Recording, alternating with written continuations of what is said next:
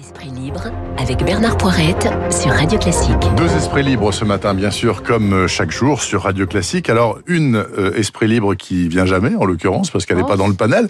Mais là, elle vient aussi parce qu'elle vient de faire un livre. Elle s'appelle Jeannette Bougrabe. de- de revenir Euh, elle est docteur en droit, ancienne ministre de la jeunesse. Elle vient de publier aux éditions du CERF euh, un silence de mort sous-titré La sale guerre oubliée du Yémen. On en parlera parce que, en l'occurrence, il y a un peu d'actu collatérale puisque demain commence à Riyad le sommet du G20 et le Riyad c'est l'Arabie Saoudite et l'Arabie Saoudite elle fait la guerre au Yémen depuis cinq ans. Donc on pourra euh, en parler dans un petit instant. Et puis il y a aussi Régis Le Sommier qui est directeur adjoint de la rédaction de Paris Match à tous deux. Merci. Je dis bonjour. Bonjour. Bonjour. Alors, Bonjour, écoutez, Bernard. euh, on a beaucoup parlé déjà, donc parlons-en quand même parce que ça fait partie euh, du jeu, euh, mais pas forcément très longtemps. Le Black Friday, donc il est repoussé au 4 décembre. Les commerçants vont pouvoir ouvrir le week-end d'avant pour se préparer, etc., etc. Euh, Est-ce que c'était la moins mauvaise solution, Régis Le Sommier? Il s'agissait de pas braquer quiconque. Et le patron de Amazon ce matin sur Radio Classique, Monsieur Duval, a dit "Écoutez, je pense qu'on a très envie que ce soit bien euh, comme ça, donc on accepte le verdict du gouvernement. Ce sera le 4 décembre." Bah, euh, Amazon a tout intérêt à le faire parce que on est évidemment Amazon a été largement pointé du, doigt comme étant le principal Le tueur du bénéficiaire. du Exactement. Donc on voilà donc ils ont là ils gagnent à pas cher euh, finalement euh, euh, une une sorte de virginité ou en tout cas euh, ils peuvent se racheter peut-être d'avoir euh, par les fêtes finalement parce que c'est comme ça le confinement fait profiter énormément ce ce, ce mastodonte. Sauf que c'est une opération mondiale. euh, Donc oui, nous, on, nous, on, va le Oui. décaler de une semaine juste en France. Et, et puis, et puis la réalité de ça, c'est que les, les transactions en ligne ne vont pas s'arrêter, que les offres euh, autour du Black Friday ont déjà Elles ont commencé. déjà commencé. Euh, voilà, donc l'hypocrisie, elle est là. C'est que on va pas attendre. euh, voilà, là déjà, il y a des plans, il y a des, des astuces, des choses euh, pour avoir. Donc, euh, donc finalement, le Black Friday, oui, euh, physique.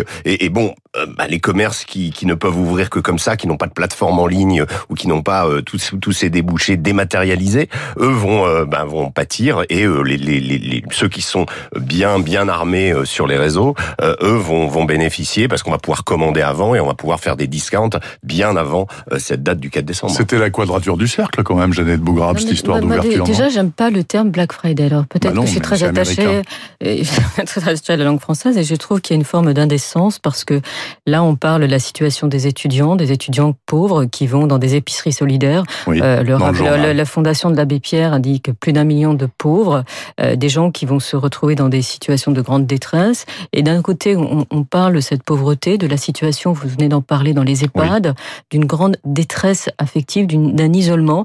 Et de l'autre côté, on passe du coq à l'âne et tout d'un coup, on a une vision consommériste. Euh, et, et ça, ça me gêne. Voilà, ça me gêne qu'on mette tout sur le même plan. Ne, ne pensez pas que je ne sois pas du tout attachée à la situation de nombreux commerçants, de petits commerçants. Mais il faut savoir que quand on a plus d'un million de pauvres en France, vous pensez que la priorité pour eux, ça va être d'aller se ruer dans des magasins, dans des achats pour acheter des choses. Voilà, c'est ça moi qui me fait euh, qui me fait mal. Voilà, je pour tout vous Non, dire. mais Donc, c'est- je casse l'ambiance. Non, mais pas du tout, pas du tout. Non, non, mais c'est très bien que vous le disiez parce que il faut le dire aussi, Jeannette Bougrabe. Gardez le micro, s'il vous plaît, pour me donner votre commentaire sur la modification souhaitée par le gouvernement, finalement sous la pression, hein, bien entendu, de l'article 24 de la loi de sécurité globale. Vous savez cette affaire Bien de est-ce que les journalistes ont le droit euh, ou pas de filmer les manifestations sans autorisation de la préfecture et pourquoi pas en montrant les visages non floutés des policiers? Qu'est-ce que vous en pensez? Finalement, ils vont rétro-pédaler. Ben, Voilà. Je trouve que c'est une très bonne chose parce que la France n'est pas très bien classée dans les classements internationaux en matière de liberté de la presse. Donc, non. euh, euh, on doit être de mémoire 34e et moi j'avais été très frappée parce que dans ce livre qui que je cite, je parlais notamment du travail de journalistes qui avaient été entravés parce qu'ils voulaient faire leur travail, notamment pour couvrir une guerre. Ouais. Et quand je regardais le classement en fait euh, de, de la France, je me dis le Ghana est devant nous en fait. Donc il y a quand même Euh, en matière de liberté de la presse. oui, alors je me suis dit quand même, il y a, il y a quand même un problème. Et donc, je trouve, et quand des journalistes sont convoqués par les services, et je suppose que Régis Le Sommier a été de temps en temps convoqué par les services compte tenu des, des zones géographiques Mais il passe sa vie à la police, vous savez. je, je me dis que c'est pas. Je, y a évidemment que j'ai toujours en tête euh, ce couple de policiers qui a été assassiné chez eux dans Mais leur c'est pas parce qu'on a montré leur visage. Exactement, c'est parce Pas que dans le tout. quartier, on sait où ils sont, Oui. euh, à la préfecture de police, bien évidemment. Et c'est pas comme ça qu'on fait les choses, voilà. Et, et moi, je trouve que c'est très bien et qu'il y a eu cette, cet élan. La France doit être exemplaire en matière de droits et libertés. Qu'en pensez-vous, Régis Le Sommier Parce que euh, Dieu sait qu'à Paris Match, euh, les images, ça compte. Ah, ça vous compte. Vous savez, depuis euh, depuis des années, on lutte. enfin, il faut quand même replacer les choses. Nous, on a on a le, le, ce qui ce qui fait ce qui fait la loi sur la liberté de la presse, c'est la loi de 1881. Oui. donc, c'est la liberté de la presse, c'est le cadre. Ensuite, toutes les dérogations à cette liberté de la presse, elles viennent elles viennent s'interjecter au milieu de cette ce cadre de loi. Mais la base, c'est la liberté de la presse. Euh, le droit à l'image, par exemple, est une exception euh, de la liberté de la presse. Enfin, en tout cas, quelque chose qui peut contester. Donc là, la, la liberté de la presse, pour moi, elle doit être absolue. Euh, on a vraiment beaucoup de problèmes en France à ce niveau-là. Vous parliez du classement, euh, mais euh, le classement, par exemple, vous pouvez pas montrer en France quelqu'un qui a des menottes. il y a un certain nombre de, de, de, de voilà de, de, choses où vous lisez la presse anglaise et vous voyez la même personne, la même image avec les menottes, mais nous, on peut pas la montrer parce que on ne montre pas quelqu'un d'entravé, etc., etc. Donc il y a tout un tas de bah, comme parce ça. Que avoir des a... menottes ne veut pas dire qu'on est coupable. On, non. Euh, donc euh, c'est ça, c'est la présomption d'innocence. Non mais tout ça. En, en, France, on a euh, donc toute cette batterie de lois qui ont été, je, parle, je pense en particulier à la loi Guigou en 1981, qui a été, qui ont des lois qui ont, qui ont voilà, qui ont été euh, exploitées de façon outrageuse, je dirais, par les hommes politiques qui les avaient fait pour leurs copains du showbiz au départ, dans le but un jour de de, de, de s'en servir pour eux-mêmes. Donc on, on, est dans un cadre très cadenassé en France, euh, et cette loi supplémentaire sur le, le, visage des policiers, euh, présentée comme elle a été, cet article 24. Pas uniquement les visages des policiers, c'est en Non, réalité la possibilité de filmer, de filmer. Donc on est dans des situations Oui. où quand même c'est difficile. Euh, Alors, Alors, les, le- le rétro- promoteurs, Ah. les promoteurs de la première version disent non, non, non. Les, les journalistes, avec autorisation de la préfecture, donc on, Mais ce qui est quand même on- Oui, mais- complètement oui, mais aberrant. c'est comme avaient les- le droit de filmer, mais ensuite on voulait avoir no- notre mot à dire sur les diffusions. Oui, mais c'est Bah, donc, euh, non, on non, s'en mais sort là, plus. c'est Enfin, bon. la bureaucratie à la française. C'est qu'on on demande des autorisations, on installe plein de- pour en réalité entraver et décourager les gens de faire. Voilà. C'est ça, c'est exactement ça. Alors, rien à, rien à rajouter, c'est ça. Je voudrais euh, qu'on parle quand même euh, un petit peu de votre livre, Jeannette Bougrabe, en s'appuyant sur l'actualité. Il se trouve que demain et après-demain, à Riyad, en Arabie Saoudite, il y a un sommet du G20. Donc ce sont les 20 pays les plus puissants, les plus riches du monde. Il y a bien entendu les Américains, il y a les Français aussi qui y seront, on va participer forcément, etc. etc. Il y en a un qui est très triste de la, de, de la chute de Monsieur Trump, c'est le c'est euh, Ben Salman, euh, le Eh bien, Saoudien. oui. Forcément, parce que c'était un grand, grand soutien de Monsieur Trump et réciproquement. Je vous rappelle que Trump refuse toujours d'admettre qu'il a perdu, mais enfin, ça va durer jusqu'au 20 janvier. Or, vous, vous écrivez, Jeannette Bougrabe, ce livre, donc Un silence de mort, paru chez, euh, aux éditions du Cerf, qui raconte la sale guerre oubliée du Yémen, guerre que mènent les Saoudiens.